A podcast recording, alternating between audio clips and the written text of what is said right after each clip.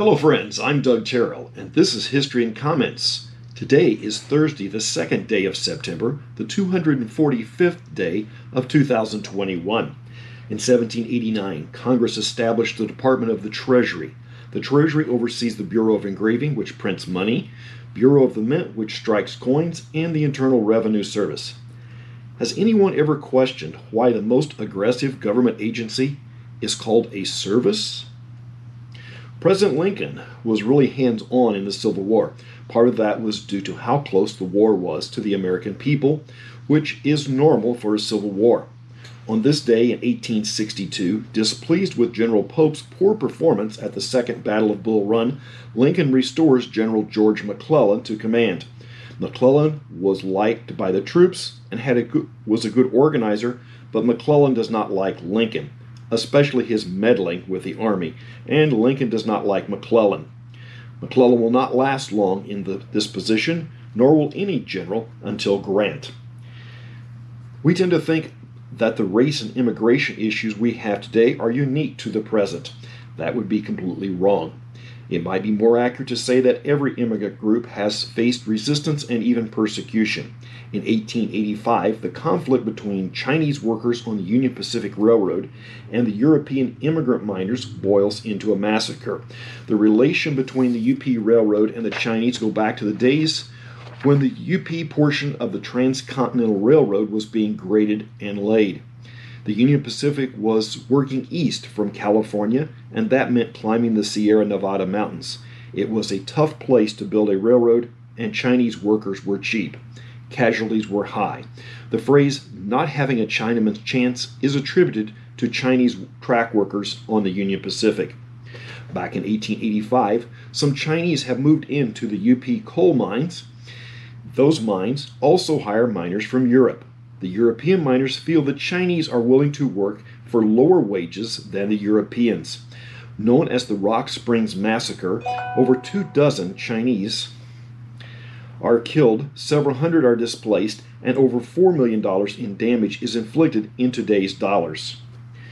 Vice President Theodore Roosevelt is giving a speech at the Minnesota State Fair, and during the speech includes his now famous phrase, Speak softly and carry a big stick in 1901. William F. Harrah is born in 1911. He is forced to drop out of engineering school due to the Depression. As a result, he turns to skills games that are legal in his native California. Wishing to expand his games beyond what California will allow, he looks to Reno, Nevada. He goes on to build a casino empire. On a personal note, Harrah is married seven times between 1940 and 1974. One of those is a four month marriage to singer songwriter Bobbie Gentry. It is reported that this was the muse for the benevolent gentleman in the song Fancy. 16 year old Arthur Eldred is awarded the first Eagle Scout by the Boy Scouts of America in 1912. Being a new award, his review board included Daniel Beard and Robert Baden Powell, both founders of the organization, who happened to be in town. Four generations of Eldreds have been Eagle Scouts. Grady Nutt, and yes, that was his birth name, is born in 1935. A Baptist preacher from his teens, he became known for his religious based humor and appeared on later seasons of the Hee Haw series. He was killed in a private plane crash in 1982. World War II comes to an end in 1945 as Japan s- signs the surrender on the deck of the USS Missouri anchored in Tokyo Bay. Hall of Fame quarterback Terry Bradshaw is 73. Bradshaw played 14 seasons with the Pittsburgh Steelers, including four Super Bowl championships. Bradshaw was a Louisiana native and played college ball at Louisiana Tech, where he was backup quarterback to Phil Robertson of the Duck Commander fame.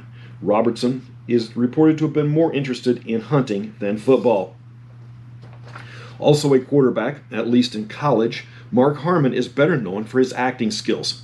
Harmon has led 18 seasons of the television show NCIS. Harmon is 70 today. The CBS Evening News with Walter Cronkite as anchor becomes the nation's first half hour broadcast in 1963, expanding from 15 minutes.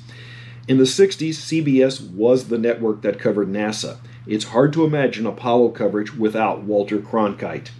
If you happen to tour the Kennedy Space Center, they have recreated launch control and simulate an Apollo launch, which cuts to Walter during the countdown. Cronkite was not totally unbiased as most Americans believed, but he was far more objective than any anchor today. Speaking of NASA, they canceled two Apollo flights on this day in 1970. Moscow tries and convicts 19 year old German Matthias Rust for violating the Soviet border, air security, and creating an emergency. They didn't say anything about an embarrassment. When he, he will be sentenced to four years in a general labor camp and serve 14 months. Rust had flown his small aircraft from Finland, landing near Red Square. And that's history and comments for the 2nd of September. I'm Doug Terrell. Now go and do something worth remembering.